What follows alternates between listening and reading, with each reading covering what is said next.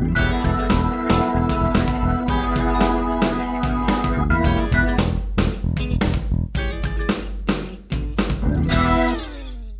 sore, Smart People. Um, kembali lagi dalam Digital Series ke-49 dari Center for Digital Society Universitas Gajah Mada, Indonesia. Nah, digital kali ini terselenggara atas kolaborasi CFDS Visipol UGM dengan Dana dan juga Bank Indonesia yang secara khusus akan membawakan tema Mampukah Pembayaran Digital Menjadi Fondasi Pemulihan Ekonomi di Indonesia.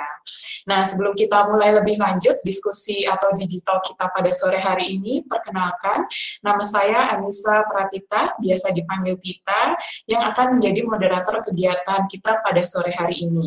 Um, semoga sehat-sehat selalu ya smart people di masa-masa sulit ini pandemi saya senang sekali nih bisa ketemu dan antusiasmenya masih cukup tinggi ternyata dari smart people untuk uh, diskusi-diskusi santai bareng CFDS.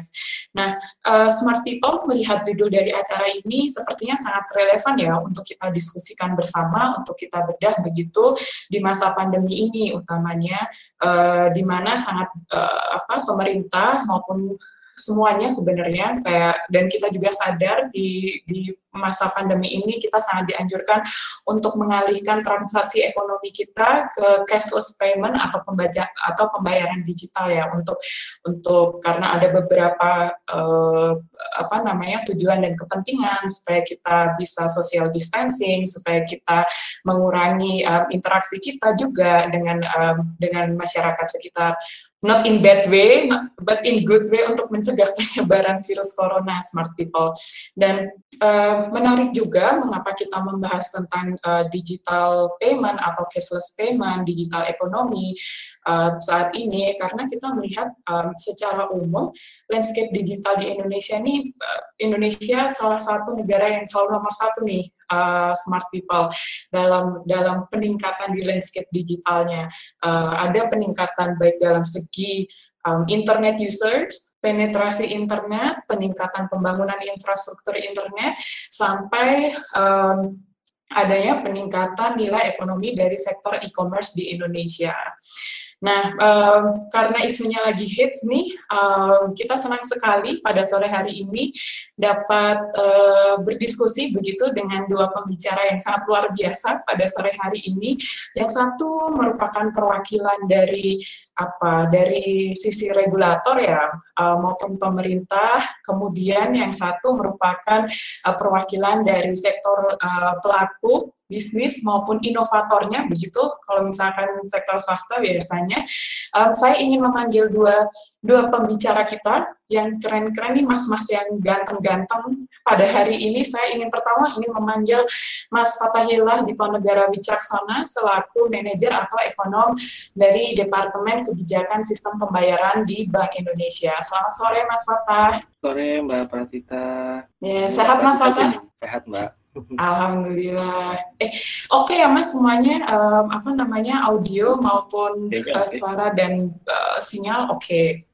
Oke, okay, kalau um, dari Mas Fatah sudah oke. Okay. Yang kedua saya ingin memanggil juga narasumber kita, um, Mas Felix Syarif yang merupakan Head of Government Relations Dana Indonesia. Selamat sore Mas Felix. Halo, selamat sore Mbak. Salam kenal. Salam kenal juga Mas Fatah. Salam, Salam kenal Mas Felix. Hmm. Senang sekali tadi kita sempat eh, bincang-bincang uh, sedikit. Uh, senang sekali Mas Fatah dan Mas Felix dan saya juga dalam keadaan sehat walafiat ya Mas-mas sore hari ini. Iya, senang sekali juga dan kesehatan ya. Yes, amin. Semoga smart people di rumah juga selalu sehat nih. Um, kita diskusi apa santai. Oh ya teman-teman digital ini diskusinya uh, fluid, santai dan fleksibel uh, teman-teman uh, semua. Jadi um, feel free misalkan uh, teman-teman ada pertanyaan maupun komentar begitu bisa disampaikan juga uh, langsung di chat box yang ada di bawah. Nah, um, sebelum masuk ke penyampaian materi mungkin Mas Fatah dan Mas Felix saya mohon izin untuk uh, menyampaikan sedikit pengumuman maupun uh, pesan dari CFDS. Um, ada beberapa hal yang ingin saya sampaikan kepada smart people ya sebelum kita mulai pembahasan oleh Mas Fatah maupun Mas Felix. Um, bagi teman-teman maupun smart people yang sudah bergabung di acara digital ke-49, um, di sini baik yang ada di room maupun uh, via live di YouTube CFDS, uh, feel free tadi untuk menyampaikan pertanyaan maupun opini melalui chat box di Google Meet maupun di YouTube CFDS dengan mengikuti format yang telah dikirimkan. Uh, admin ya. Tadi ada admin CFDS baik di YouTube maupun di Google Meet. Um, ya sampaikan pertanyaan maupun opini teman-teman uh, dengan format seperti itu nih nanti akan saya uh, teruskan ke Mas Fatah dan Mas Felix. Nanti kami akan uh, kurasi juga pertanyaannya dan akan kami sampaikan ke narasumber kita pada sore hari ini. Nah, bagi teman-teman, uh, bagi smart people yang menyampaikan uh, pertanyaan, nanti akan ada dua penanya terbaik yang berhak untuk mendapatkan e-wallet dari CFDS, begitu. Nah, untuk teman-teman semua, makanya jangan jangan meninggalkan tempat nih, jangan meninggalkan room, nanti pengumumannya akan ada di akhir diskusi kita. Kemudian teman-teman juga akan berhak uh, mendapatkan e-certificate dan juga link absensi untuk uh, klaim sertifikat tersebut ya, dan dapat disampaikan juga uh, nanti akan disampaikan melalui chat box oleh admin CFDS. Jadi pastikan smart people uh, stay bersama kita sampai akhir acara. Oke, okay, itu tadi beberapa pengumuman Mas Fatah dan Mas Felix untuk smart people. Um, kayaknya kita bisa langsung uh, mulai diskusi ya Mas Fatah dan Mas Felix. Mungkin untuk pemaparan begitu tanpa babi bu dan tanpa banyak kata lagi, saya ingin memanggil dulu yang pertama Mas Fatahillah uh, dari Bank Indonesia untuk menyampaikan materinya. Ada 20 menit ya Mas Fatah untuk uh, share bersama kita. Berarti ini pemaparan 20 menit ya Mbak? Yes, okay. yes betul Mas Fatah. Oke, okay, uh, eh, mungkin bisa dicek dulu Mas Fatah uh, apakah bisa Coba share screen. Coba share ya. Oke. Okay. Bisa kelihatan ya? Kelihatan nggak? Oke, okay. udah Mas. Silakan Mas Fatah. Oke, okay. ini makasih banyak nih Mbak Pratita, Mas Felix. Saya izin duluan nggak apa-apa ya Mas ya. Uh, Oke, okay, teman-teman uh, teman-teman sekalian, selamat sore semuanya. Semoga sehat selalu. Uh, perkenalkan saya Fatahillah Dipanegara Wicaksana. Saat ini di Departemen Kebijakan Sistem Bayaran Bank Indonesia. Coba kita sharing terkait dengan topik yang teman-teman uh, sampaikan terkait pembayaran digital sebagai fondasi pemulihan ekonomi Indonesia. Uh, karena formatnya relax, jadi uh, kita relax aja ya Mbak ya saya kira tadinya formatnya serius banget gitu. Setuju. Ternyata relax kan, jadi relax Mas Fata. Gitu. Sambil jadi minum teh panas juga boleh. Yeah. Mas Felix juga. Sambil ngopi-ngopi gitu ya. Iya. Yeah. Oh, saya. Oke oke. Eh, senang banget bisa diundang. Terima kasih ke teman-teman CFDS uh, eh, UGM gitu ya. Uh, jadi kita bisa discuss bareng-bareng gitu kan. Kebetulan saya juga masih muda mungkin mengklaim muda gitu. Jadi kalau masih ada yang pertanyaan-pertanyaan yang yang ini yang, yang relevan juga silahkan.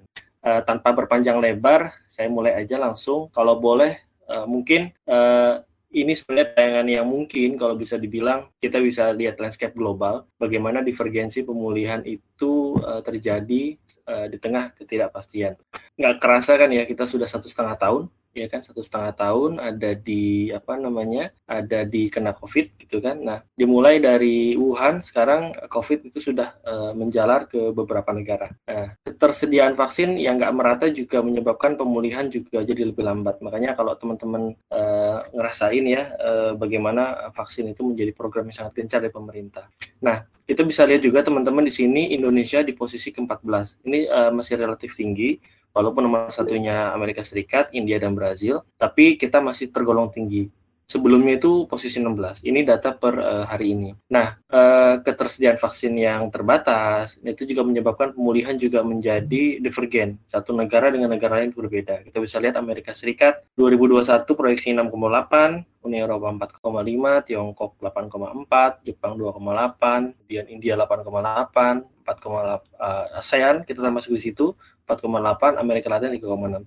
Semuanya levelnya berbeda-beda. Nah, yang lebih parah lagi sekarang adalah adanya varian Delta. Mungkin kita sekarang dalam fase turun ya, eh, dua minggu ini kan. Tapi di tempat lain, di Amerika Serikat dan Eropa justru sekarang uh, malah mulai agak naik, terutama mungkin habis gara-gara euro kemarin ya, jadi lumayan lumayan naik. Nah, gimana dengan Indonesia? Nah, itu pertanyaannya. Alhamdulillah di kuartal kemarin kemarin baru dirilis sama BPS, kita berhasil di uh, dapat uh, apa namanya istilahnya pertumbuhan ekonomi kita 7,07 persen, which is itu kalau bisa dibilang kita bisa dibilang sudah bisa dikatakan lepas dari resesi teknikal dua kuartal berturut-turut kita alhamdulillah sudah lewat gitu ya. Nah ini juga eh, nggak uh, lepas juga dari dari apa dari kerja keras pemerintah, teman-teman dari kementerian lain, otoritas lain, juga masyarakat juga, juga teman-teman juga kita yakin gitu ya untuk menjaga asa perekonomian di 2021. Kalau dari sisi pemerintah gitu ya, uh, fokus dari pemerintah dan kementerian lembaga itu adalah bagaimana menjaga supply dan demand. Kita tahu bahwa COVID ini sangat parah karena yang terkena bukan cuma sekedar sektor korporasi tapi juga sektor UMKM. Nah, penting bagi bagi pemerintah dan kementerian lembaga untuk uh, menjaga bagaimana suplai dan demand itu terjaga. Pemerintah uh, mencoba membuat dukungan terhadap UMKM. Bagaimana dengan restrukturisasi kredit, mungkin teman-teman pernah dengar ya. Kemudian juga dari sisi demand, bagaimana membuat buffer consumption untuk masyarakat bansos digalakan. Nah, dari sisi Bank Indonesia sendiri juga sama. Bagaimana supply dan demand itu coba kita kita coba jaga gitu. Kita coba mendorong akseptasi non tunai. Kalau teman-teman lihat ada uh, kris gitu kan program kris uh, 12 juta merchant gitu ya di jalan-jalan atau mungkin di warung-warung dekat tempat teman-teman itu merupakan bagian dari program kita gimana caranya supaya UMKM UMKM itu dari sisi supply itu tetap bisa tetap bisa berusaha di tengah pandemi. Nah, dari sisi demand juga sama. Bagaimana uh, kita uh, mencoba mengatur uh, pricing policy kalau teman-teman yang punya kartu kredit pasti ngerasain ada kok ada penurunan ya ada nurunin limit kartu kreditnya itu bagian dari kebijakan kita supaya uh, masyarakat terutama terdampak itu tetap bisa berjalan dan juga dukungan bansos non tunai kita membantu pemerintah di situ. Nah, uh, sebenarnya apa sih kunci dari keberhasilan? Kalau bisa dibilang keberhasilan ya, selama dari kuartal kemarin itu kita tumbuh positif ya, sekitar 7%. Digitalisasi dan inovasi itu kunci survival di masa pandemi.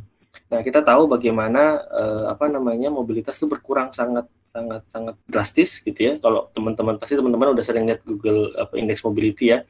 Di sini saya nggak sampaikan karena pasti udah banyak banget yang gambarin itu. Kita bisa lihat bagaimana turun banget gitu. Nah, bagaimana uh, kondisi ini menyebabkan inovasi dan digitalisasi jadi tumbuh subur. Uh, ini survei dari uh, bukan survei ya, analisis dari Nielsen sama Tekerni bagaimana sebelum COVID dan setelah COVID itu naik dua kali lipat. Kemudian kalau dari sisi UMKM dari datanya Mandiri Institute uh, UMKM UMKM yang sifatnya online itu akan jauh lebih bertahan dibandingkan offline. Bahkan dari sisi produksi dan penjualan pun uh, itu akan lebih bertahan uh, dua kali ya, 42 persen sementara offline 24 persen. Itu dari sisi digitalisasi. Nah dari sisi inovasi hal-hal yang mungkin sebelumnya juga mungkin terkesan aneh uh, dalam tanda kutip itu juga sekarang menjadi menjadi menjadi apa namanya menjadi lazim. Banking from home uh, mungkin kita udah udah sering dengar ya atau taxi delivery kemudian fuel on delivery ini awal-awal banget ya kalau kita kemarin uh, sempat ini juga kelihatan banget itu lumayan naik tajam. Terus sekarang bagaimana uh, perbankan-perbankan itu menggalakkan contactless services gitu kan. Uh, kemudian apa namanya home care service juga ada kan resto at home, supermarket booking itu semua menjadi menjadi kelaziman. Nah, pertanyaannya sekarang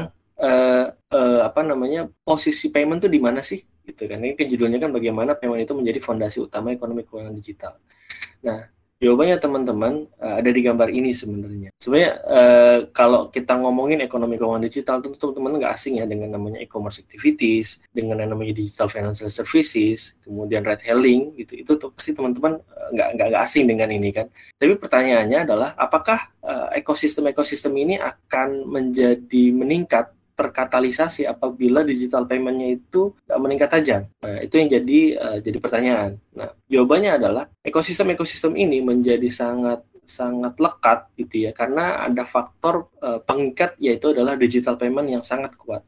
Tentu teman-teman udah pernah transaksi ya di, di, di setiap logo-logo yang mungkin saya hadirkan di depan teman-teman ini kayak ada Tokopedia, Topet gitu, ada Shopee, Bukalapak, Blibli gitu kan pasti teman-teman bayar ya kecuali yang COD ya gitu ya. COD pun uh, di ujungnya juga akan non tunai gitu. Semua pakai digital payment. Uh, bisa itu pakai transfer, bisa itu pakai uang elektronik gitu kan. Kalau Dana biasa dengan Bukalapak ya, Mas Felix ya gitu kan. Shopee ada Shopee Pay gitu kan. Topet uh, macam-macam OVO tapi sekarang kan udah udah udah udah cerai ya mungkin ya gara-gara sama GoTo ya. Nah, uh, semuanya itu kan menggunakan digital payment. Kemudian uh, Instagram sama WA juga sama. Sekarang itu trennya adalah ke depan setelah nanti e-commerce, trennya adalah social commerce. Ke depan mungkin transfer akan lebih. Kemudian yang kedua adalah digital financial services. Fenomena menarik selama pandemi adalah uh, bagaimana investor-investor retail itu uh, lumayan uh, tertarik untuk berinvestasi di uh, pasar saham. Makanya kalau kalau teman-teman yang yang investasi di saham pasti ada yang bilang namanya angkatan corona karena baru mulai itu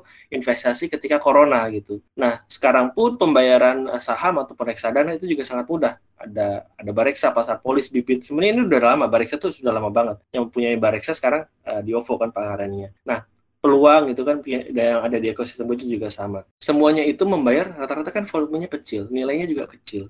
Nah, itu dengan digital payment. Bayangin kalau bayar cash itu pasti akan sangat susah gitu kan. Nah, di sinilah peran payment menjadi sangat uh, dominan. Dan yang terakhir adalah red hailing sama uh, kalau saya kita nyebutnya segmented tech ya. Jadi kayak Gojek, Grab, ada warung pintar, kopi kenangan gitu kan. Semua kan kita udah bisa buy dari aplikasi gitu kan. Halodoc juga telemedicine juga. Kita sebelum tes PCR juga semuanya pasti bayar dengan digital payment. Di situlah kenapa uh, Google dan Temasek itu membuat uh, prediksi bahwa di tahun 2000 25 kita akan tumbuh pesat tiga kali lipat 124 mili, uh, miliar uh, eh, US dollar dari sekarang itu 44 uh, billion harusnya billion USD. Nah sebenarnya teman-teman uh, pesatnya uh, ekonomi digital ini sebenarnya nggak cuma di pusat. Jadi ternyata ini juga terjadi di daerah. Jadi kalau istilahnya e-commerce ini semenjak pandemi itu sudah merekonstruksi tatanan tatanan perekonomian daerah. Mungkin teman-teman di daerah lebih ngerasain ya. Kebetulan saya di Jakarta, jadi saya nggak mungkin nggak bisa begitu bicara banyak. Cuma saya cuma bisa lihat dari data aja. Ini data-data dari teman-teman apa namanya Mandiri Institute. Nah kalau dari ini dari data transaksi e-commerce dari data BI memang transaksinya itu uh, melonjak naik dari baik dari sisi volume maupun nominal. Bahkan porsi e-commerce itu dari 2016 2 persen itu lalu naik melonjak menjadi 20% di tahun 2020. Jadi 10 kali lipat. Jadi gede banget gitu ya. Nah, kalau kita lihat juga sebarannya, ini sebaran dalam arti penetrasi ya. Jadi dalam sebuah uh, daerah itu berapa persen sih di data Mandiri Institute? Ternyata yang tertinggi bukan DKI Jakarta teman-teman. Pulau Riau, walaupun mungkin sama-sama 45 persen ya. Baru habis itu DKI Jakarta, baru habis itu DIY, Kaltim, Bali. Jadi lumayan, lumayan apa namanya, lumayan ini juga ya, lumayan cengangan juga. Ternyata teman-teman ini tapi dalam konteks penetrasi ya, gitu ya. Jadi sebenarnya di daerah itu sudah sudah mulai ya, walaupun masih banyak uh, masih banyak uh, apa disparitas terjadi. Nah, meluasnya e-commerce ke daerah-daerah juga ter, ter, sebenarnya bukan terjadi dalam sektor e-commerce juga, tapi dalam sektor apa namanya uh, pelaku industri pembayaran juga sama. Kalau saya ngambil gambar ini gambar uh, mungkin bola ya, karena saya senang bola gitu kan. Uh, kebetulan kenapa warnanya putih karena saya, saya senang Spanyol gitu ya. Jadi sekarang itu dalam dalam konteks industri pembayaran itu konsolidasi dan kolaborasi itu menjadi kunci dalam menjaga level competitiveness di tengah perubahan perilaku masyarakat, masyarakat dan sengitnya persaingan. Kenapa? Kalau teman-teman lihat ini data McKinsey ya. Jadi kalau orang eh, ketika nanti ditanya gitu, ketika nanti normal, ketika COVID, apakah masih akan berkunjung ke kantor cabang? Jawabannya enggak, minus 20 persen. Kemudian apakah masih ke telepon kontak center? Juga enggak, minus 12 persen. Video chat dengan staff bank atau cuma datang ke bank cuma pengen kenalan sama teller bank juga turun gitu kan. Jadi eh, gimana eh, ini menjadi menjadi apa namanya menjadi driver gitu ya perubahan yang sangat drastis dalam waktu cuma dalam kurun waktu less dari dua tahun. Kemudian dari sisi kantor cabang fisik data terbaru dari teman-teman OJK yang tadinya 32 ribu menjadi 30 ribu kantor cabang. Ini kantor cabang fisik. Dan ini bukan bank-bank bank kecil tapi bank-bank besar. Jadi uh, itu lumayan turun dan di satu sisi mungkin teman-teman juga udah tahu ya ada namanya Bank Jago, uh, kemudian ada Genius udah lama, kemudian ada UOB, TMRW gitu kan, ada bank Neo Commerce gitu kan, ada Digibank dari dulu, terus ditambah finansial apa fintech ibaratnya.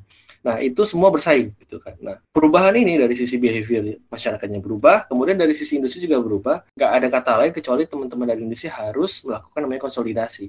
Bisa dua, bisa dengan merger atau akuisisi, kemudian juga bisa dengan perluasan ekosistem. Nah mungkin kalau Mas Felix juga lebih tahu ya, kan ada baru berita santer tuh, dana tuh kan, itu mungkin nanti Mas Felix bisa ngejelasin ada merger akuisisi kayak kemarin Gojek sama Tokopedia kan gitu kan. Uh, kemudian ada si apa ada RP atau Shopee baru beli si Bank kan gitu kan. Grab juga kan uh, Bukalapak-nya uh, join kan gitu kan. MTech di situ di dalamnya gimana Bukalapak baru IPO minggu kemarin kan gitu. Nah, Kemudian yang kedua perluasan ekosistem, bagaimana uh, apa namanya mendorong uh, ekosistem ekosistem itu meluas, jadi layanan-layannya diperluas. Kita bisa lihat bagaimana sekarang porsi non imani untuk non bank itu sudah jauh mengalahkan bank. Awalnya bank duluan, tapi sekarang adalah non bank yang lebih mendominasi untuk uang elektronik. Nah, tapi uh, di tengah apa namanya potensi-potensi tadi masih terdapat sejumlah tantangan yang perlu dibenahi. Jadi kita nggak boleh apa namanya berbangga diri juga teman-teman karena sebenarnya gitu ya kalau bisa kita lihat kita masih banyak PR nih yang harus kita kerjain gitu. Fondasi ekonomi kita memang solid, PDB per kapita kita gede gitu kan terbesar di ASEAN. Inklusi keuangan kita 49% gitu kan dengan populasi bank yang meningkat, kemudian populasi di bawah 30 tahun itu juga 51% eh, mendominasi penduduk muda, didominasi kita. Jadi ibaratnya adopternya tuh banyak dari generasi muda, pengguna internet juga gede dan size investasi tuh naik dua kali lipat dari 2019 gitu. Dan kekuatan kelas menengah kita juga lumayan besar dari McKinsey bahwa pertumbuhan di kelas menengah menengah atas tuh mungkin sekitar 6,5 sampai 7,6 persen untuk uh, sektor finansial. Dan juga kita jangan lupa ada peran penting UMKM di situ, di, di mana 90 persen, 99 persen usaha itu adalah UMKM. Nah cuma yang jadi masalah adalah isu yang dihadapi UMKM itu banyak. Dan ini mungkin kalau di total jadi 100 persen, yang paling pertama itu adalah akses keuangan, termasuk di dalamnya masih pembayaran. Walaupun di situ juga ada informasi sektor, instabilitas politik, listrik, pendidikan, dan lain-lain. Nah, yang paling penting juga bagaimana kita meminimalisir gap kesenjangan antar daerah. Kita bisa lihat, sorry ini saya belum sebutin di sini, disparitas masih disparitas PDB. Kita bisa lihat bahwa porsinya bahwa masih semua tersentralisasi di Jakarta dan Bodetabek. Ini juga terkonfirmasi data e-commerce juga masih sebagian besar juga dari apa di Jabodetabek. Nah, pertanyaannya sekarang eh, gimana sih BI merespon semua ini?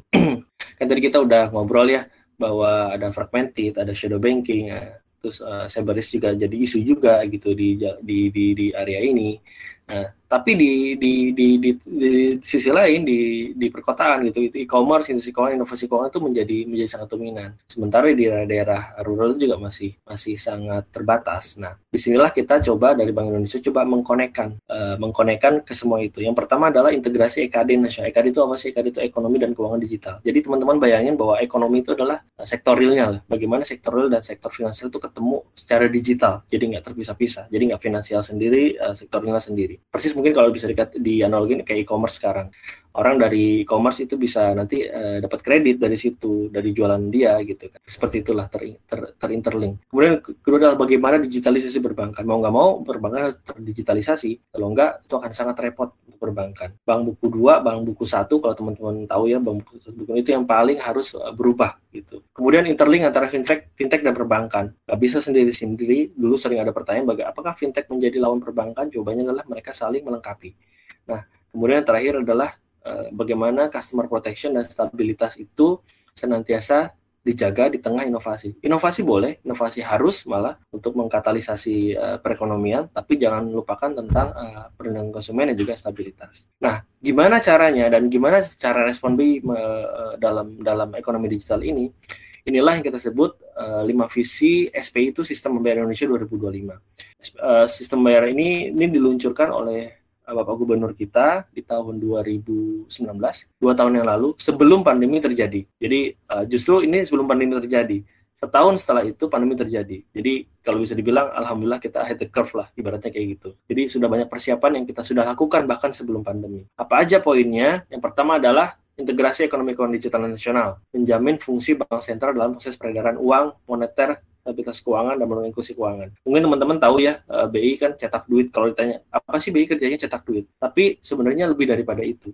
Karena kita harus, eh, Bank Indonesia itu harus menjaga kebijakan moneter. Tidak terlihat, tapi baru ketahuan kalau nanti kita ada krisis. Pasti teman-teman kalau ngeliat dolar, oh naik turun, nah itu baru kerasa. Nah di situlah sebenarnya tugas peran Bank Sentral adalah mengendalikan laju uang sebenarnya besaran uang itu yang sangat penting. Kemudian adalah yang kedua mendukung digitalisasi perbankan sebagai lembaga utama dalam keuangan digital melalui open banking. Kemudian yang ketiga yang tadi saya sebutkan, bagaimana interlink antara fintech dengan perbankan untuk menghindari resiko shadow banking.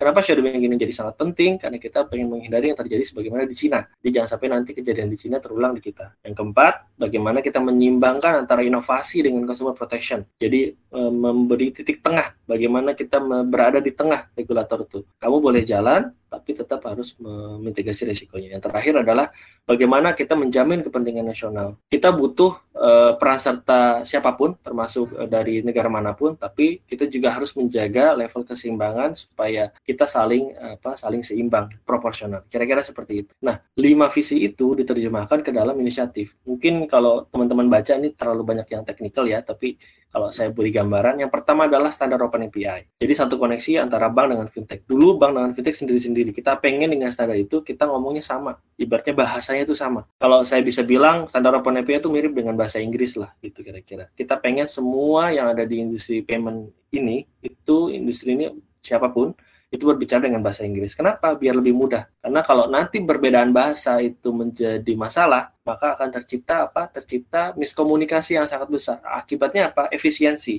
efisiensi dari segi integrasi, dari sisi biaya, dan itu akan ujung-ujungnya berdampak ke, ke konsumen. Kemudian yang kedua adalah SP. SP itu sistem pembayaran singkatannya teman-teman. SP retail. Bagaimana kita ada punya tagline Bifas gitu kan ada IPT, ada Kris. Mungkin nanti akan saya tangin di belakang. Kemudian ketiga adalah FMI. FMI itu adalah uh, uh, apa namanya market infrastructure gitu kan. Uh, ini sebenarnya lebih ke arah mungkin kalau teman-teman tahu RTGS, surat berharga pemerintah. Ini nilai besar, nilai besar. Bagaimana kita menghandle B itu kan menyelenggarakan sistem bayar untuk nilai besar yang nilainya triliunan, yang segmennya korporasi, pemerintah dengan antar negara nah di sini. Nah, kemudian yang keempat adalah bagaimana dan digitalisasi. Satu poin yang penting dari dari blueprint ini adalah bagaimana kita menempatkan data sebagai poros utama dari ekonomi keuangan digital. Kita rencana kita sedang sedang membangun payment ID dan juga data hub. Dengan adanya payment ID nanti semua gampang. Teman-teman uh, mau transfer dari e-commerce uh, bayar apa pun tinggal satu single ID. Kira-kira seperti itu uh, cita-cita yang kita harapkan. Yang terakhir adalah regulatory reform. Bagaimana kita menciptakan entry policy, exit policy, uh, sandbox, data policy, cyber security dan framework pengawasan. Mungkin teman-teman di sini mungkin lebih lebih paham daripada saya ya uh, terkait ini.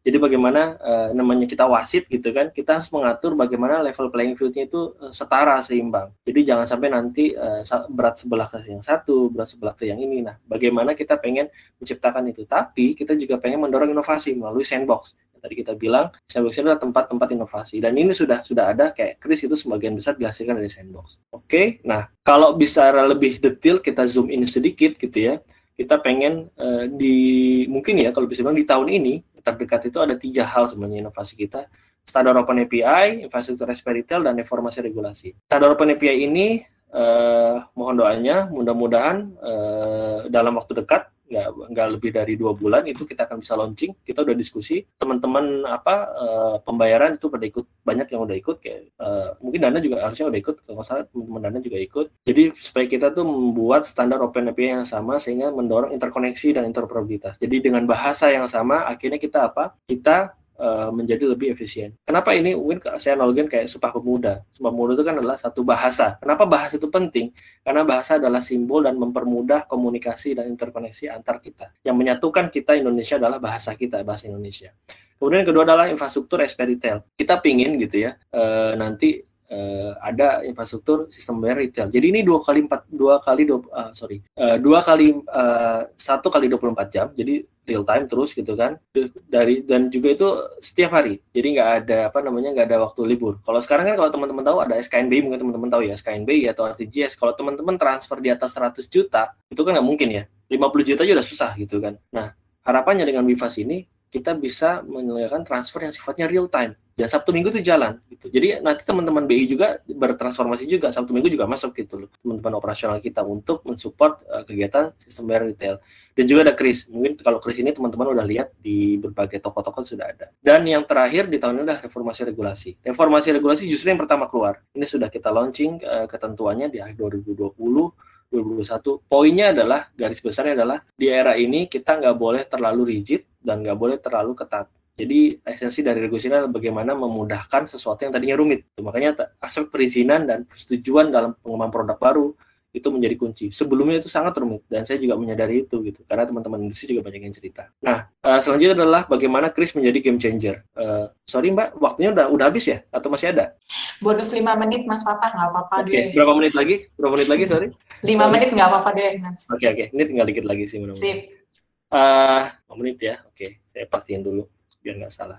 Jadi Kris ini menjadi game changer. Target kita di akhir tahun ini adalah 12 juta merchant. Sekarang kalau nggak salah 9 juta. Eh, alhamdulillah teman-teman dari industri pembayaran juga sama-sama saling membantu gitu. Jadi alhamdulillah kita sudah sudah tercapai. Ini ada offline commerce, ada e-commerce, ada conversational commerce. Nah sekarang ini yang lagi lagi hype ini juga jadi bahan ini kita analisis kita yang conversational commerce sebenarnya. Sekarang udah banyak integrator-integrator yang nyatuin itu. Eh kita tadinya kalau kenapa ada kris CPM? Mungkin kalau krisisnya mungkin agak zoomin dikit ya biar teman-teman.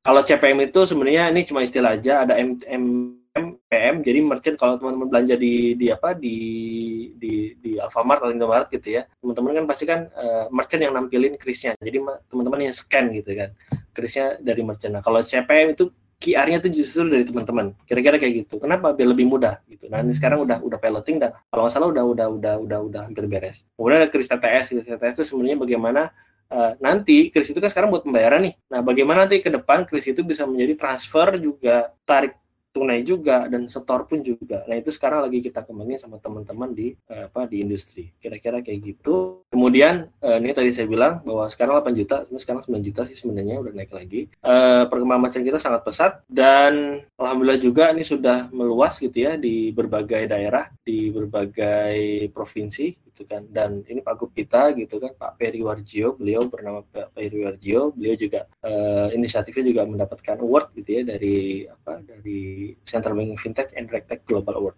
uh, baru aja nih kemarin. Nah, yang selanjutnya adalah bagaimana kita mengintegrasikan dalam satu kanal. Nah, ada dompet elektronik di sini teman-teman Dana juga. Teman Dana kan sekarang enak nih, kita bisa taruh kartu ATM kita di tokenize di wallet kita. Uang elektronik juga bisa gitu kan. Kartu kredit juga bisa dan kredit transfer juga bisa. Nah, tentu pasti ada limit. Nah, ini limitnya itu sesuai dengan instrumen kita. Kalau kartu ATM pasti ada batas limit yang berbeda dengan uang elektronik. Tapi kelebihannya adalah dengan dompet elektronik ini lebih fleksibel, nilainya juga bisa lebih besar, dan semua transaksi juga bisa dilakukan. Nah, kalau masalah yang terakhir, eh, bagaimana kita juga pengen mengembangkan UMKM dan inklusi keuangan, terutama di era pandemi ini. Jadi, eh, dari mulainya dari payment, tapi kita pengen dari situ kita bisa juga mengembangkan inklusi keuangan dan pengembangan ekonomi dan keuangan inklusif. Kira-kira seperti itu. Nah, mungkin kita takeaways-nya, uh, pemulihan ekonomi di next normal membutuhkan sinergi dan upaya bersama. Jadi nggak bisa sendirian, BI nggak bisa sendirian, pemerintah nggak bisa sendirian, teman-teman dari dunia usaha juga bisa sendirian. Kemudian solusinya juga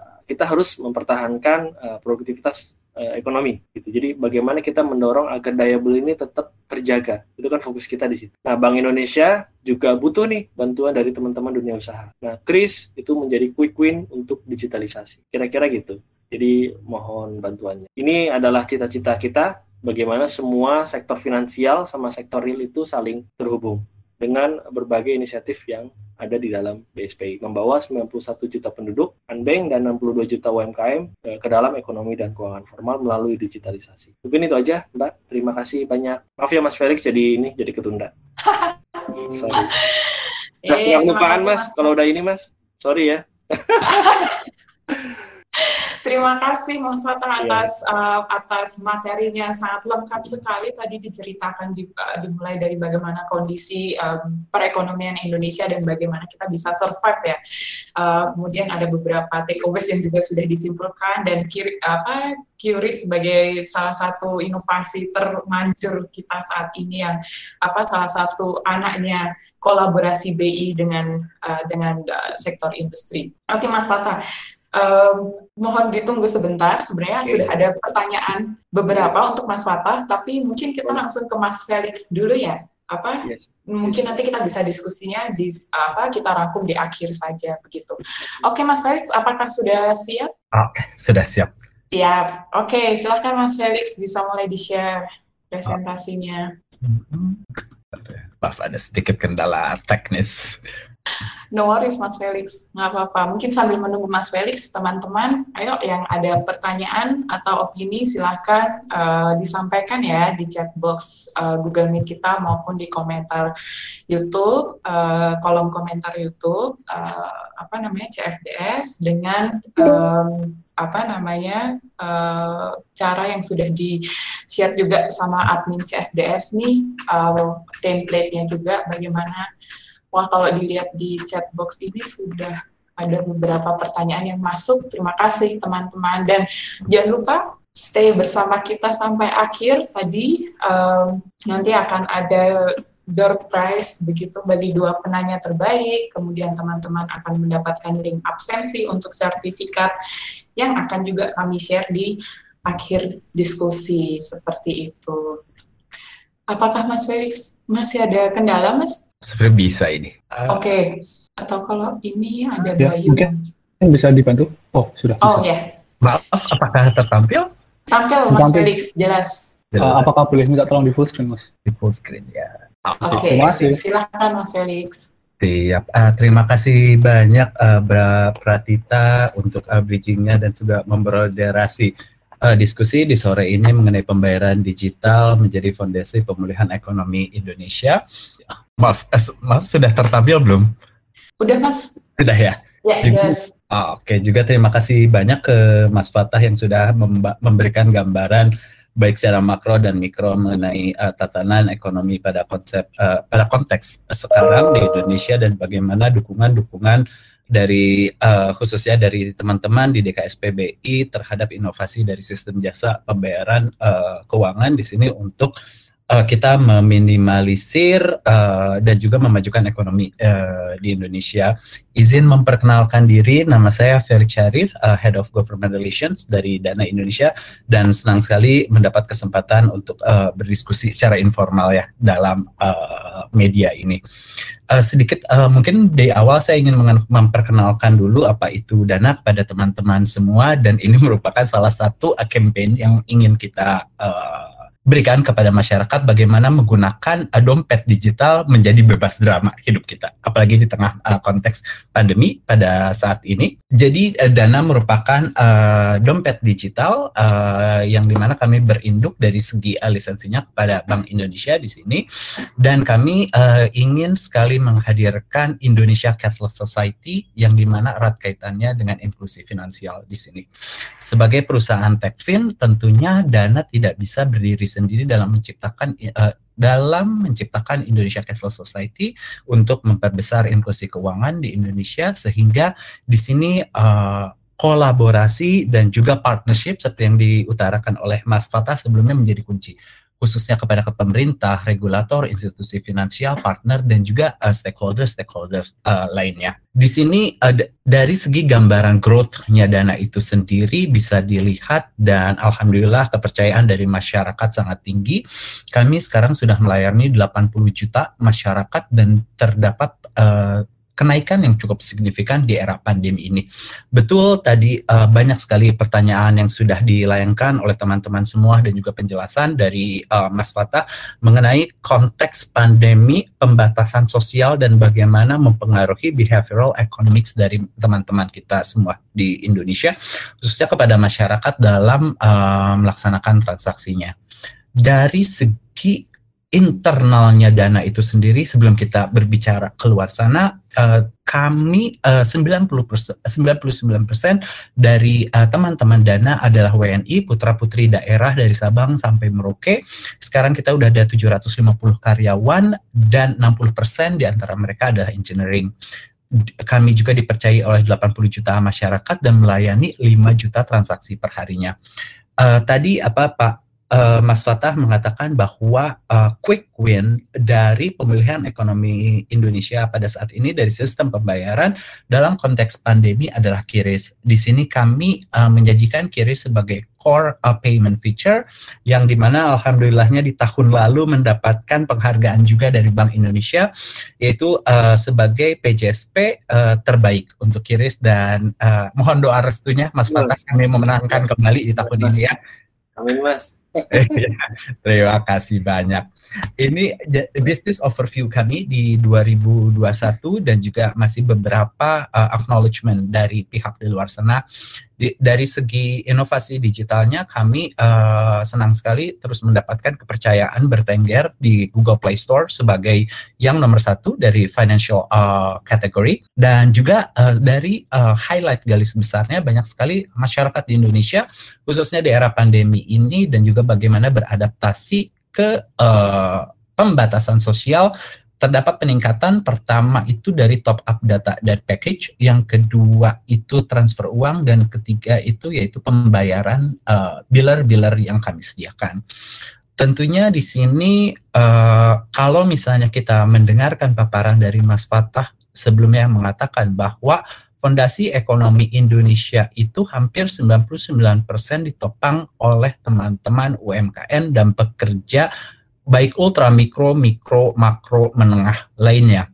Dan di sini kami terus berinovasi dana khususnya lewat dana bisnis yang sekarang izin izin mengabarkan Mas Fatah kami memberikan solusi yang uh, cepat, aman dan juga terpercaya bagi teman-teman uh, bisnis untuk mendapatkan kirisnya di sini dan sekarang kami sudah uh, dipercayai oleh 300 ribu lebih teman-teman bisnis menggunakan dana sebagai pilihan mereka dalam pembayaran secara digital. Dari segi lisensinya juga khususnya kepada teman-teman yang uh, bagaimana kita di era digital itu betul tidak hanya mementingkan inovasi, tapi compliance dan juga keamanannya itu uh, terus diawasi oleh regulator kita yang di mana kita beruntung sekali di sini uh, ada Mas Fatah perwakilan dari Bank Indonesia. Kami di Dana mungkin uh, satu-satunya PJSB yang memiliki lisensi paling komplit di antara yang lainnya. Yang pertama yang pertama adalah uang elektronik, eh, dompet digital yang juga tadi disinggung, transfer dana dan juga berpartisipasi dalam LKD di sini. Hubungannya dalam uh, bagaimana kami sebagai uh, private sector mengalignkan prioritas secara strategis uh, uh, kepada patokan terhadap rencana-rencana yang sudah di, yang pada saat ini sedang digalakan oleh pemerintah. Ada beberapa hal di sini mungkin saya bisa highlight dua hal yaitu bagaimana partisipasi kita utamanya dalam konteks pandemi.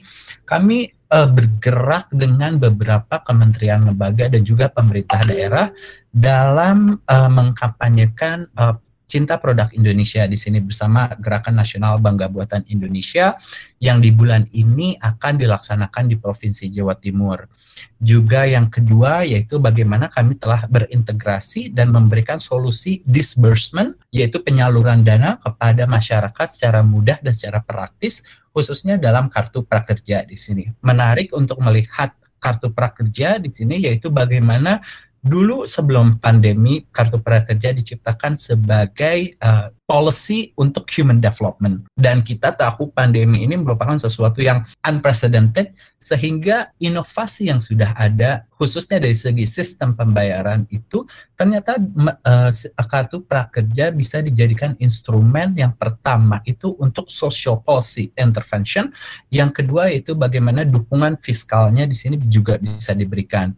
Dan kami melayani hal tersebut dan lain dengan prakerja yang di mana pada saat ini juga kebetulan beberapa dari tim kami sedang uh, berdiskusi dengan teman-teman di Kartu Prakerja untuk kita dapat memberikan solusi disbursement kepada teman-teman kita yang pada saat ini terdampak secara ekonomi uh, oleh pandemi, khususnya UMKM di sini mereka yang ter-PHK dan juga uh, beberapa uh, kalangan muda yang belum mendapatkan pekerjaan. Dari uh, paparan Mas Fatah tadi dikatakan bahwa sekarang itu eranya sharing ekonomi, kita berkolaborasi sama halnya dengan internal di Dana. Di sini kami memberikan kostum solution kepada semua pelaku digital di luar sana untuk berintegrasi dan bagaimana kita dapat menciptakan ekosistem yang ter uh, yang holistik di sini dalam melayani berbagai hal kebutuhan masyarakat. Yang tentunya ada beberapa hal di sini yang paling sering digunakan oleh masyarakat. Yang pertama adalah pembayaran akiris payment yang di mana pada saat ini sudah diterima oleh 7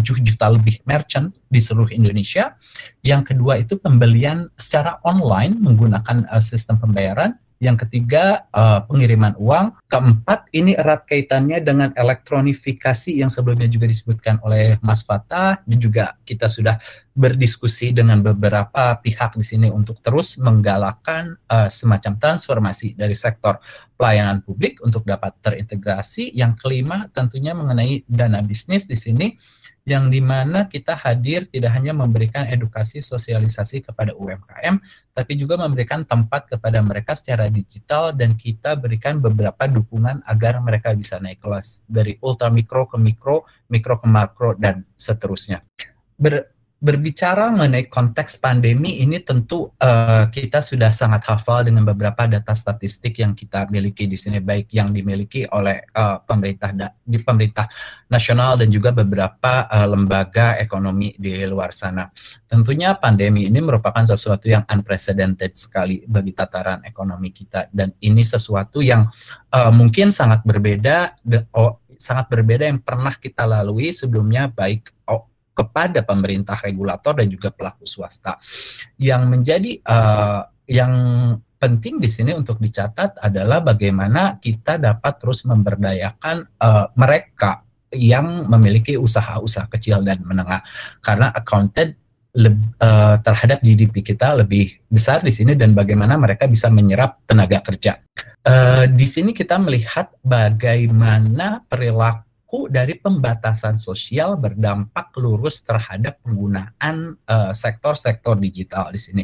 Dan bagaimana kita melihat bagaimana eh, produk-produk uh, yang kita lahirkan keluar sana tidak hanya dapat serve the market purpose saja, tapi juga bagaimana kita dapat mencanangkan di belakang kepala kita adalah bagaimana ketika kita rilis produk, ketika kita melahirkan suatu inovasi, itu betul-betul people centered dan dapat uh, memberikan manfaat yang luas ke masyarakat tidak hanya dampak dari segi marketnya saja di sini. Dan di sini kita melihat bahwa terjadinya pergerakan yang sangat pesat di, di baik di secara gambaran secara besar dan di dana itu sendiri mengenai uh, potensi uh, peluangnya fintech di tengah pandemi ini. Di dana itu sendiri kami men, uh, terkejut dengan menaiknya uh, transaksi keuangan di Dana itu 60% dibandingkan pre uh, pandemi di sini.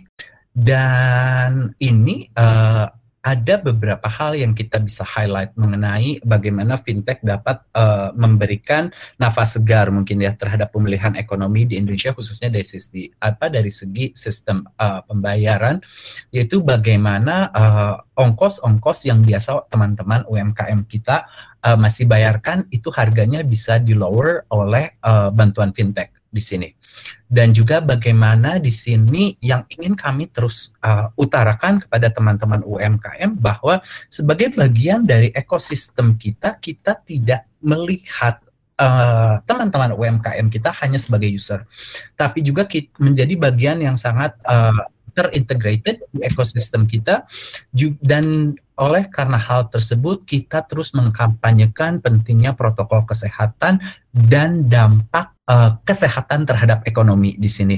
Sebelumnya kami bekerja sama dengan uh, Kemenparekraf bagaimana melihat dukungan-dukungan dari segi uh, sektor ekonomi kreatif dan bagaimana hubungannya dengan kesehatan di sini. Karena kami percaya bahwa uh, ekonomi uh, pertumbuhan ekonomi tidak akan uh, ini apa? tidak akan tumbuh apabila kesehatan tidak diindahkan dan juga izin mengabarkan sebentar lagi kami juga akan berpartisipasi bersama dengan Kementerian Kesehatan untuk terus menggalakkan bagaimana kontinuitas bisnis dapat terus dilakukan kepada teman-teman UMKM tapi terus mengindahkan protokol kesehatan. Yang ketiga adalah bagaimana kita dapat turut serta mentransformasikan uh, tataran yang ada khususnya dalam penyaluran uh, disbursement. Di sini G2P khususnya uh, yang uh, erat kaitannya dengan yang uh, awalnya tadi Mas Fatah katakan. Senang sekali uh, kita dikabari update mengenai prioritas-prioritas di Bank Indonesia. Khususnya di sini ada open uh, open uh, API yang dikatakan oleh Mas Fatah dan semoga bisa memberikan manfaat yang seluas-luasnya uh, kepada masyarakat khususnya dalam supporting uh, ini apa uh, efisiensi. Juga yang tak kalah menariknya adalah bagaimana inklusi uh, keuangan ini dapat mereduce gender gap di Indonesia. Uh, di Indonesia terutama uh, kami dalam intervensi yang kami lakukan baik bekerja sama secara khusus dengan pemerintah, lembaga ekonomi maupun NGO lainnya, kami menitik beratkan bagaimana kita dapat empowering eh, teman-teman uh, perempuan khususnya mereka yang berada di tataran ekonomi mikro di sini dan bagaimana kita dapat turun serta uh, membantu mereka memberikan akses keuangan. Jadi sedikit cerita, kami baru saja mendapatkan kabar bahwa tiga, hampir 36% users di Dana adalah mereka yang unbanked sebelumnya. dan dikarenakan oleh eh, batasan-batasan uh, yang mungkin oleh eh, teman-teman uh, di sektor keuangan yang tradisional tidak bisa berikan dan dikarenakan oleh hanya memiliki handphone adanya sinyal mereka bisa download dana diberikan akses keuangan memberikan kemudahan uh, yang luar biasa kepada mereka. Kami juga beberapa hari yang lalu uh, bertemu dengan perwakilan uh, pemulung di sini yang di mana mayoritas dari mereka adalah ibu-ibu tidak memiliki akses terhadap keuangan sama sekali. Bahkan ada dari mereka yang belum memiliki KTP. Kita melakukan beberapa ideation bersama beberapa pihak di situ dan juga melihat ternyata ada dampak positif secara ekonomi. Mereka lebih berdaya dan mereka bisa mengirimkan uang secara langsung tanpa biaya kepada keluarga mereka di kampungnya juga ingin mengabarkan yang kedua adalah bagaimana kami juga bekerja sama dengan mitra-mitra lain terutama dalam melihat gap yang kita mungkin sebelumnya tidak tahu di sini. Yaitu pertama bagaimana ternyata mayoritas dari teman-teman ART kita tidak memiliki akses keuangan. Mereka biasa diberikan gaji atau insentif secara cash di situ dan dikarenakan uh, oleh hal itu mereka harus mengirimkan uang lewat teman, lewat saudara atau misalnya mereka uh, dan menyebabkan hal itu mengganggu cash management mereka. Di sini kami melakukan beberapa intervensi dan akan dimulai segera untuk memberikan akses keuangan secara adil terhadap teman-teman ART kita. Dan dalam melihat indikator untuk uh, ekonomi digital di sini kami merujuk kepada beberapa catatan khususnya kepada uh, G20 di sini yang juga kami ke depannya akan menjadi bagian uh, dalam mensukseskan presidensi di Indonesia. Tentunya yang pertama kami bersyukur sekali bahwa pembangunan infrastruktur menjadi salah satu prioritas betul-betul di pemerintahan sekarang.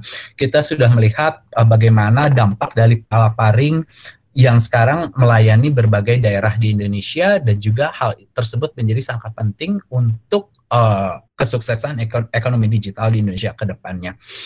Yang kedua adalah bagaimana kehadiran dari ekonomi digital ini tidak hanya bagus dalam data saja, tapi juga dapat berbanding lurus terhadap kesejahteraan masyarakat di sini khususnya mereka yang left behind. Karena itu adalah yang menjadi sasaran dari intervensi kami. Karena kami percaya dengan beberapa dengan inovasi yang kami hadirkan transparansi dan juga security yang ada masyarakat tentu akan tahu bagaimana eh, masyarakat tentu akan tahu dan secara organik mereka akan memilih jasa keuangan yang mana. Dan sehingga PR besar kita adalah kita yang nge-reach mereka yang left behind di sini. Ketiga adalah bagaimana kita dapat terus berinovasi dan uh, berinovasi dan juga bagaimana memajukan teknologi di sini.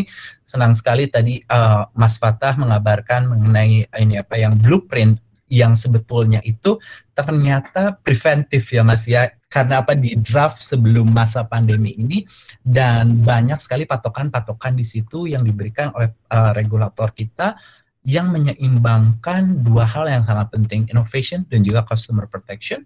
Yang keempat adalah jobs and growth di sini. Bagaimana dari segi inovasi ekonomi digital dapat memberikan lapangan kerja yang seluas-luasnya dan juga uh, growth terhadap ekonomi. Mungkin ini adalah sesuatu yang sangat penting karena apa merujuk ke data G20 uh, yaitu bagaimana kita melihat adanya dua disparitas di sini mungkin di antara negara maju dengan negara uh, emerging di sini biasanya kita merujuk kepada Indonesia yang Cina uh, solusi untuk pertumbuhan ekonomi banyak sekali merujuk ke ekonomi digital. Namun hal itu berbanding terbalik dengan mereka di eh, di negara maju yang kadang melihat bahwa uh, digitalisasi merupakan salah satu faktor penghambat dari penciptaan lapangan kerja karena banyaknya automation. Ini menjadi sesuatu yang menarik sekali yang bagaimana niche ekonomi digital terjadi di Indonesia. Dan dari segi uh, intervensi kami kepada UMKM uh, terus kami lakukan memberikan sosialisasi dan edukasi uh, dan kami ini buat spesifik sekali yaitu bagaimana kami dapat uh, melayani kepada mereka yang out of reach di sini adalah yang out of risk dan sebetulnya itu tetangga kita yaitu bagaimana kita mengkapanyekan sebelum kita jauh-jauh sebetulnya kita menolong warung tetangga kita dan juga uh, bagaimana warung tersebut mereka memiliki akses dan memiliki kiris untuk support digitalisasinya. Yang kedua adalah pasar tradisional uh, dan juga apa uh, PKL di sini dan sektor-sektor informal lainnya. Seperti misalnya kalau misalnya teman-teman UGM ke Malioboro sekarang uh, teman-teman ini teman-teman kita yang pengusaha andong mereka sudah bisa dibayar lewat dana kiris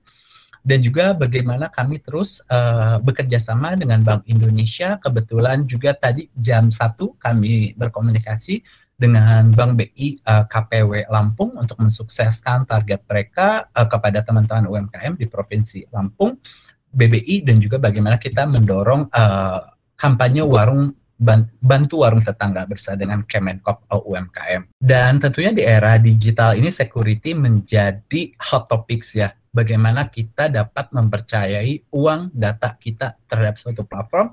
Dana itu sendiri kami dari segi patokan uh, keamanannya merujuk kepada peraturan perundang-undangan yang abstrak di Indonesia dan juga standarisasi internasional. Kami berpegang teguh dari segi etik untuk tidak men-share informasi apa pun mengenai data user kami tanpa adanya consent dari user dan juga bagaimana kami memperkenalkan dana protection program yaitu apabila terjadi sesuatu sesuatu yang tidak diinginkan uang dijamin kembali. Uh, mungkin uh, demikian dari saya sengaja saya buat sedikit singkat supaya kita uh, ada waktu untuk berdiskusi secara informal.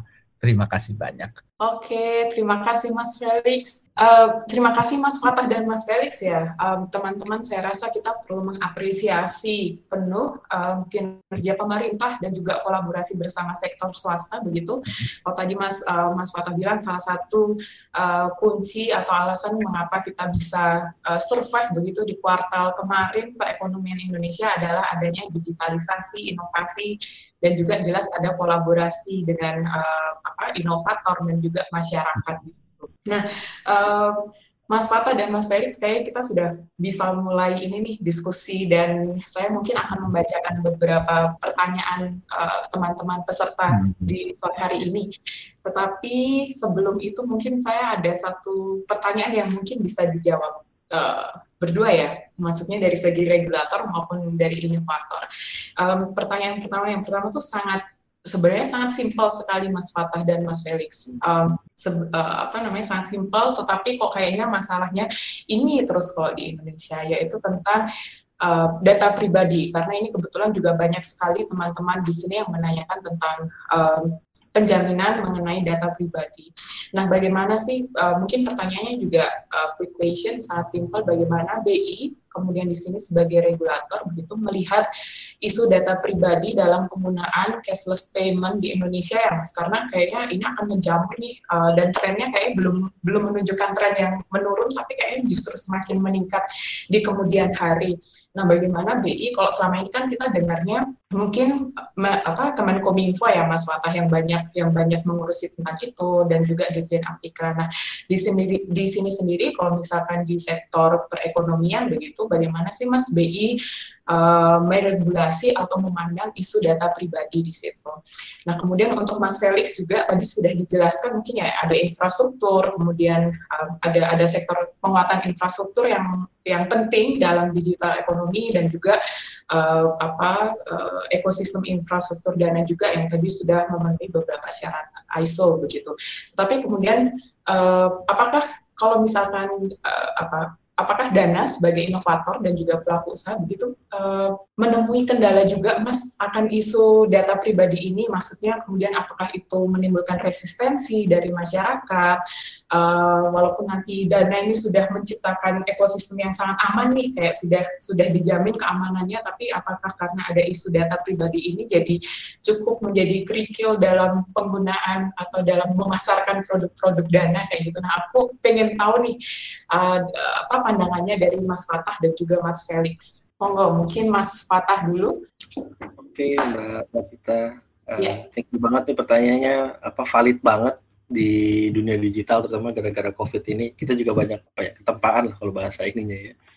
Jadi memang masalah uh, data privacy, privacy itu memang jadi isu banget mbak gitu loh dan sebenarnya kalau bisa kita bilang kita tuh ada tiga approach terkait uh, perlindungan data dan ini ini jauh jauh jauh sebelum ini udah jadi concern kita jauh sebelum pandemi ini terjadi. Yang pertama dari sisi uh, apa namanya regulasi. Saking pentingnya data dalam uh, dalam benak kita sebagai regulator. Bahkan kita sampai memasukkan khusus di inisiatif blueprint kita bagaimana kita mengatur konsen terkait data. Jadi yang pertama dari sisi regulasi. Dan itu sudah kita masukkan di di apa namanya di peraturan kita kemarin di regulasi kita.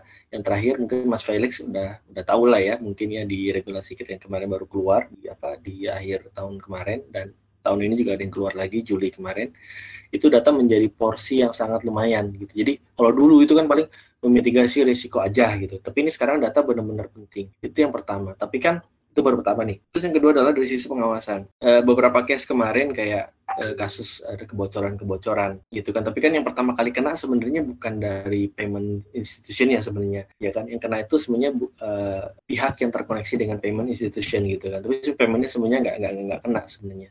Cuma dalam konteks itu pun itu pengawas kita bisa langsung manggil. Jadi case kemarin itu kita langsung dipanggil. Itu pasti kalau teman-teman mungkin Mas Felix beberapa kali ke DSSK kali ya, saya kurang tahu. Mungkin udah udah pernah dipanggil gitu kan untuk mengklarifikasi ini kenapa ini kenapa gitu kan. Kita tanpa pandang bulu gitu siapa pun uh, penyelenggaranya gitu. Jadi kita panggil gitu kan.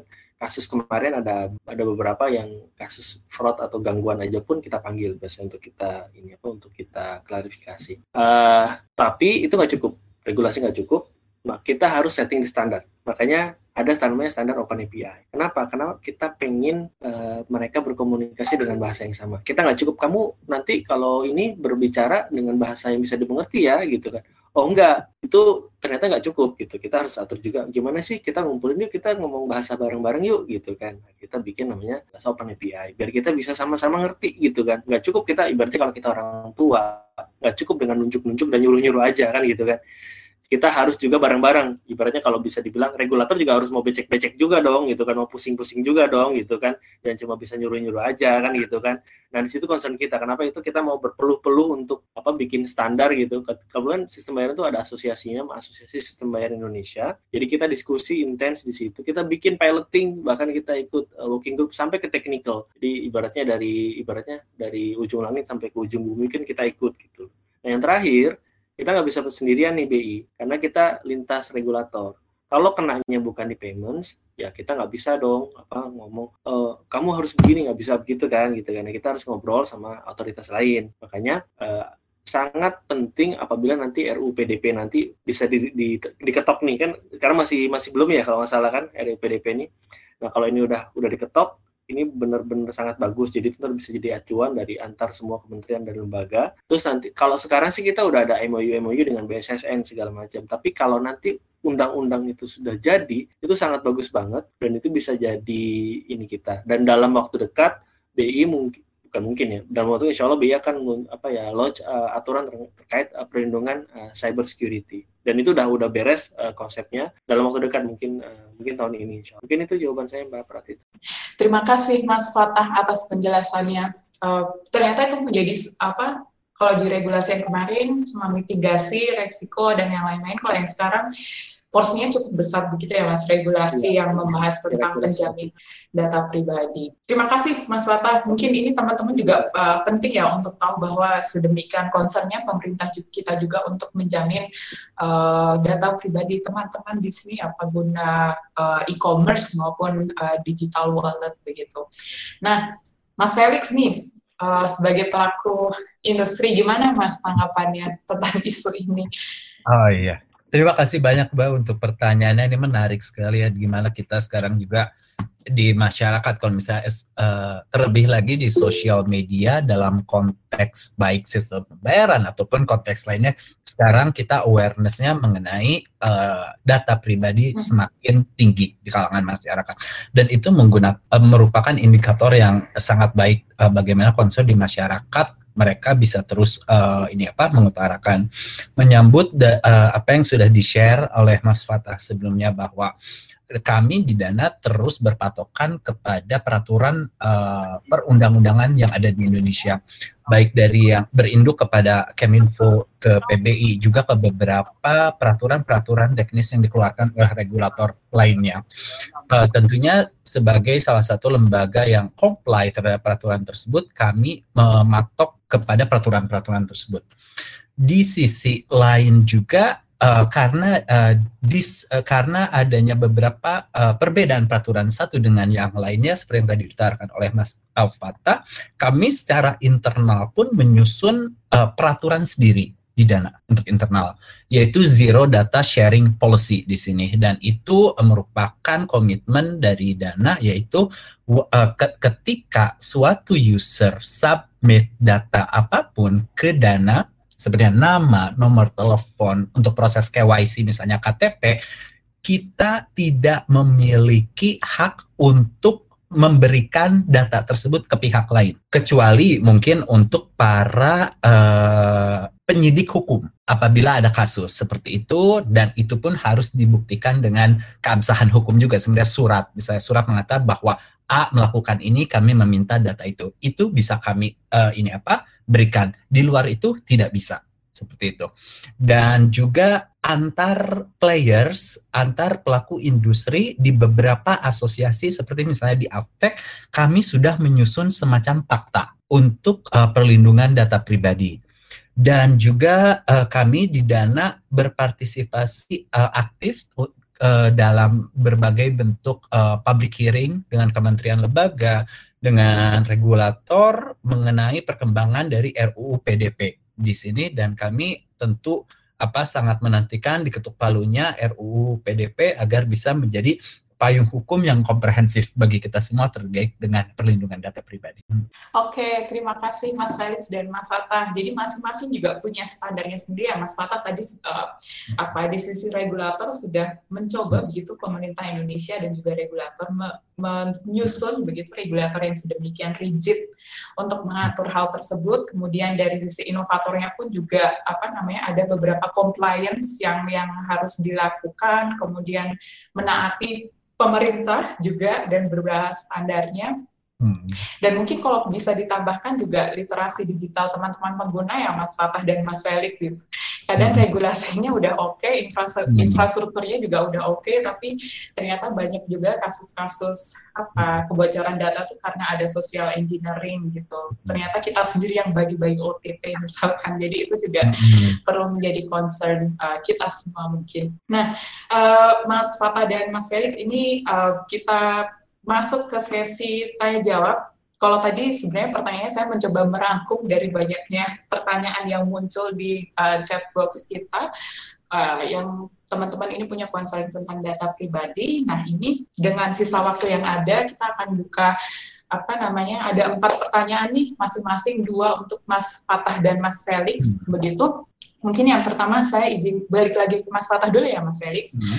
Um, ini pertanyaan sangat menarik Mas uh, dan saya juga sebenarnya ingin menanyakan itu seperti tadi yang sudah di uh, mungkin presentasikan begitu oleh Mas Fatah bahwa um, apa namanya e-commerce ini sekarang uh, merebak ke seluruh daerah di Indonesia ya, maksudnya lebih luas begitu uh, impact dan outreach-nya. Tetapi ini ada pertanyaan dari Azah Rizka begitu yang menanyakan bagaimana dengan daerah-daerah uh, di uh, daerah 3T gitu di kota maupun desa di daerah 3T yang mungkin masyarakatnya sendiri belum terlalu melek gitu dengan uh, digital payment dan juga bahkan uh, mereka tidak punya kepemilikan gawai yang cukup untuk mengakses digital uh, payment. Um, apakah digital payment masih dapat menjadi fondasi perekonomian di daerah tersebut? Nah, mungkin uh, Mas Fatah bisa sharing berdasarkan data yang dimiliki oleh BI begitu. Oh, langsung aja dijawab, Pak. langsung aja nggak apa-apa, Mas Fatah. Oke. Okay. Uh, eh, ini aja singkat aja sebenarnya kalau di daerah itu jadi concern kita banget makanya hmm. Hmm, saya lupa mungkin Mas Felix juga ikut ya kemarin di bulan Februari atau atau Maret Maret ya sorry kita bikin hmm. namanya Festival Ekonomi Keuangan Digital Indonesia yang pertama gitu ya hmm pertama kali kita gelar dan di situ ada pencanangan namanya tim uh, percepatan perluasan digitalisasi daerah. Hmm. Jadi nggak bisa BI sendirian gitu, BI nggak bisa sendirian, Kemenko Perekonomian nggak bisa sendirian, Kemenko hmm. Info nggak bisa sendirian, mendingan kita bareng-bareng deh gitu kan. Kita guyup bareng-bareng, kita join bareng-bareng, kita kerja bareng-bareng. Nah di situ udah disepakati. Dan memang pasti butuh waktu sih mbak gitu, karena penetrasi digital kita memang apa namanya, memang apa lagi berkembang. Tapi saya yakin kok dalam beberapa waktu kalau lihat dari data-data kita cepat banget. Bahkan masalah pemerintah juga kan sedang apa coba mengadakan laptop untuk itu. Uh, kita join BI bisa ngelakuin apa pemerintah bisa ngelakuin apa teman-teman industri dana juga bisa ngelakuin apa. Kita bareng-bareng kerja bareng ya insya Allah uh, akan tercapai sih mbak gitu. Tapi pasti butuh waktu sih mbak Oke, okay, terima kasih Mas Fatah uh, atas jawabannya. Kemudian uh, saya next ke Mas Felix mungkin ya. Uh, ada pertanyaan dari uh, Yorisep Trimula, Mas Felix. Uh, pertanyaannya, bisakah um, e-wallet mengintegrasi platform mereka untuk semua usia. Pertanyaan hmm. ini berangkat dari pengguna internet atau smartphone yang kebanyakan merupakan generasi millennials dan juga Gen, Gen Z. Nah, hmm. mungkin pengalamannya Mas Felix di Dana juga nih gimana uh, atas keter, apa ketersebaran pengguna Dana seperti itu? Ah, terima kasih banyak untuk uh, pertanyaannya. Uh, dikarenakan adanya uang yang harus kami uh, yang diberikan oleh masyarakat yang kami memiliki kewajiban untuk mengelola tentu di luar hal tersebut kami harus memastikan. Jadi apa ide besarnya kami harus memastikan bahwa uang yang dikelola itu benar adanya, adanya keabsahan unsur KYC di sini. Jadi kita melihatnya dan uh, peraturan yang dirujuk sekarang adalah harus mereka yang sudah memiliki KTP gitu. Jadi harus 17 tahun ke atas untuk di KYC kan. Jadi kami tahu bahwa si uang ini uh, bersumber dari siapa, Mbak atau atau Mas mana sehingga untuk kebutuhan compliance-nya kami mengikuti peraturan yang ada khusus untuk mereka yang memiliki sudah memiliki KTP. Oke, terima kasih Mas Felix. Ternyata memang ada ya pembatasan pengguna usia begitu, tapi tujuannya supaya lebih aman begitu, tidak untuk tidak untuk mengklasifikasikan teman-teman yang bisa menggunakan hanya yang mana begitu hmm. yang rentan yang mana supaya kita lebih uh, apa aman dan melek aja teman-teman. Oke, okay, terima kasih Mas Felix. Nah, uh, kemudian uh, ini ada juga pertanyaan dari Teguh Kristanto. Nah, dan ini kayaknya cukup uh, cukup berat nih pertanyaannya Mas Fatah untuk Mas Fatah atau mungkin berat buat saya aja sih kalau masalah kayaknya oke. Okay. gampang aja. Pertanyaannya begini uh, bagaimana mekanisme dan kebijakan BI untuk menggait dan menyelek untuk mengkait dan menyeleksi penggunaan QRIS sebagai metode pembayaran dari platform dompet digital baru? Karena uh, kemungkinan ke depan uh, pembayaran melalui QRIS ini akan menjamur seperti itu. Dan seberapa besar jaminan BI terhadap relevansi QRIS sebagai satu-satunya standar kode pembayaran Indonesia di masa depan. Nah, itu pertanyaannya Mas Fatah dari Teguh. Uh, sebenarnya yang pertanyaan pertama ini saya agak uh, uh, masih ini ya masih bingung sebenarnya. Bagaimana menggait dan menyeleksi penggunaan kris sebagai metode pembayaran platform digital? Mungkin dalam konteks uh, apakah ini dalam konteks merchant acquisitionnya gitu kan? Mungkinnya kalau dalam konteks itu yang pasti sesuai ini kita uh, peraturan kita semua wajib dalam konteks ini kita yang kita jagain sebenarnya lebih ke arah hmm. penyelenggara jasanya. Hmm. Kalau dana berarti kita dananya nih. Jadi teman-teman dana harus pastiin di merchantnya itu harus aman gitu. Jadi kita uh, jangkauannya kepada pihak yang berizin sama kita. Jadi kalau nanti ada case gitu kan ada masalah gitu kan pasti uh, nanti penyelenggara jasa ini yang harus bertanggung jawab pada BI. Kira-kira kayak gitu mbak. Itu yang pertama dalam konteks ini ya kalau dalam konteks merchantnya. Kemudian yang kedua dalam konteks relevansi kris sebagai satunya satu-satunya standar pada pembayaran Indonesia di masa depan. Uh, itu dia makanya krisnya tuh akan satu, tapi hmm. use case-nya akan banyak gitu. Yang pertama sekarang kan kita merchant uh, apa merchant presented mode ibarat. Tapi nanti bisa jadi uh, bukan bisa jadi sedang kita kembangkan nanti customernya. Mungkin nanti ada lagi karena kita rencananya dalam waktu dekat kita akan kerjasama dengan uh, bank sentral lain supaya kita bisa kris kita bisa dipakai di sana dan begitu pun sebaliknya. Jadi kalau teman-teman keluar tinggal pakai kris aja gitu. Dan itu sudah kita lakukan. Jadi memang uh, kalau bisa dibilang uh, jamin apa jaminan memang kita mewajibkan. Jadi hmm. nggak uh, ada pilihan lain bahwa semua penyelenggara jasa pembayaran sebenarnya harus mengikuti standar kris. Kalau ada yang ketahuan enggak gitu ya, ya siap-siap aja ke mekanisme pengawasan gitu. Karena kita uh, poinnya adalah kita harus hmm. menjamin bahwa terjadi efisiensi di penyelenggara jasa pembayaran sehingga hmm. nanti manfaatnya bisa sampai ke konsumen. Kayak tadi saya sampaikan di awal, ini seperti hmm. bahasa, semua bahasa sama maka akan akan saling efisien. Kira-kira kayak gitu sih, Mbak. Oke. Okay. Oke, okay, terima kasih Mas Wata. Ternyata dia ternyata nggak sulit buat Mas Wata. Pertanyaannya tadi sulit, saya aja yang baca. Wih, udah ini. Semoga menjawab Mas Teguh, sudah dijawab sama Mas Wata dengan jelas. Nah, Uh, ini pertanyaan kedua terakhir untuk Mas Felix nih sebelum kita mungkin uh, apa akhiri diskusi kita. Uh, Mas Felix ini sebenarnya sangat uh, apa namanya sangat uh, khusus sekali pertanyaan karena datang dari Dinas Pariwisata Kabupaten Belitung begitu, hmm. uh, yang menanyakan uh, bagaimana sih pandangan dari pelaku industri begitu, misalnya pandangan dari Dana di sini untuk atau mungkin bisa sharing juga cara-cara hmm untuk meyakinkan pelaku ekonomi kreatif ini supaya dapat uh, bertransformasi digital di uh, pembayaran maupun transaksi ekonomi gitu di bidang ekonomi kreatif. Nah, ini mungkin kalau misalkan uh, mungkin Ibu, oh ini penanyanya uh, Ibu Angela Agnestiana, mungkin Mas Felix bisa sharing gitu dengan Bu Angela gitu. Khusus untuk yang ekonomi kreatif nih, apakah ada uh, saran gitu dari Mas Felix untuk mendekati pelakunya? Moga Mas Felix. Ah ya, terima kasih banyak untuk Ibu Angela ya di. Yes, di Belitung. Di Belitung. Oke, jadi kebetulan kami diberikan beberapa kesempatan untuk bagaimana dalam konteks waktu itu konteks di awal-awal pandemi yang di mana pembatasan sosial tidak begitu ketat tapi sudah ada dampak penurunan ekonominya. Yaitu waktu itu di Sumatera Utara di Jawa Tengah di Semarang tepatnya juga di beberapa daerah lain di Indonesia. Jadi di situ kami datang memberikan pelatihan bagaimana mereka uh, yang mereka yang belum menggunakan uh, pembayaran secara digital atau bahkan uh, mereka yang non native gitu, yang belum bisa seperti misalnya uh, belum bisa WhatsAppan, belum bisa Facebook seperti itu. Uh, itu membutuhkan extra effort dan kami memberikan beberapa modul pelatihan, kami memberikan beberapa pemaparan tentu itu hanya untuk merangsang dan memberitahu sebetulnya ada semacam faedahnya untuk uh, transform digital gitu.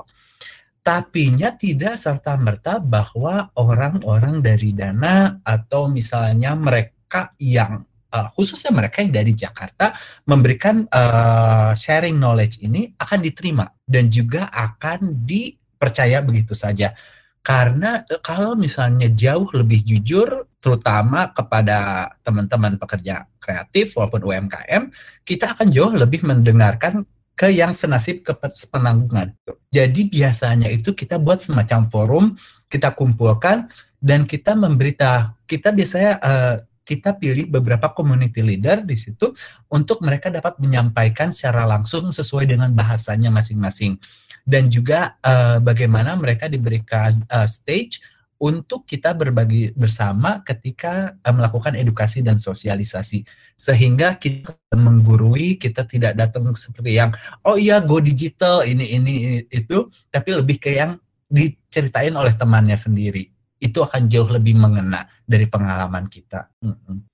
Oke, terima kasih Mas Felix, uh, Bu Angela. Semoga menjawab ya dan dan bisa diterapkan di Belitung untuk meningkatkan ekonomi kreatif Indonesia juga seperti itu supaya terdigitalisasi.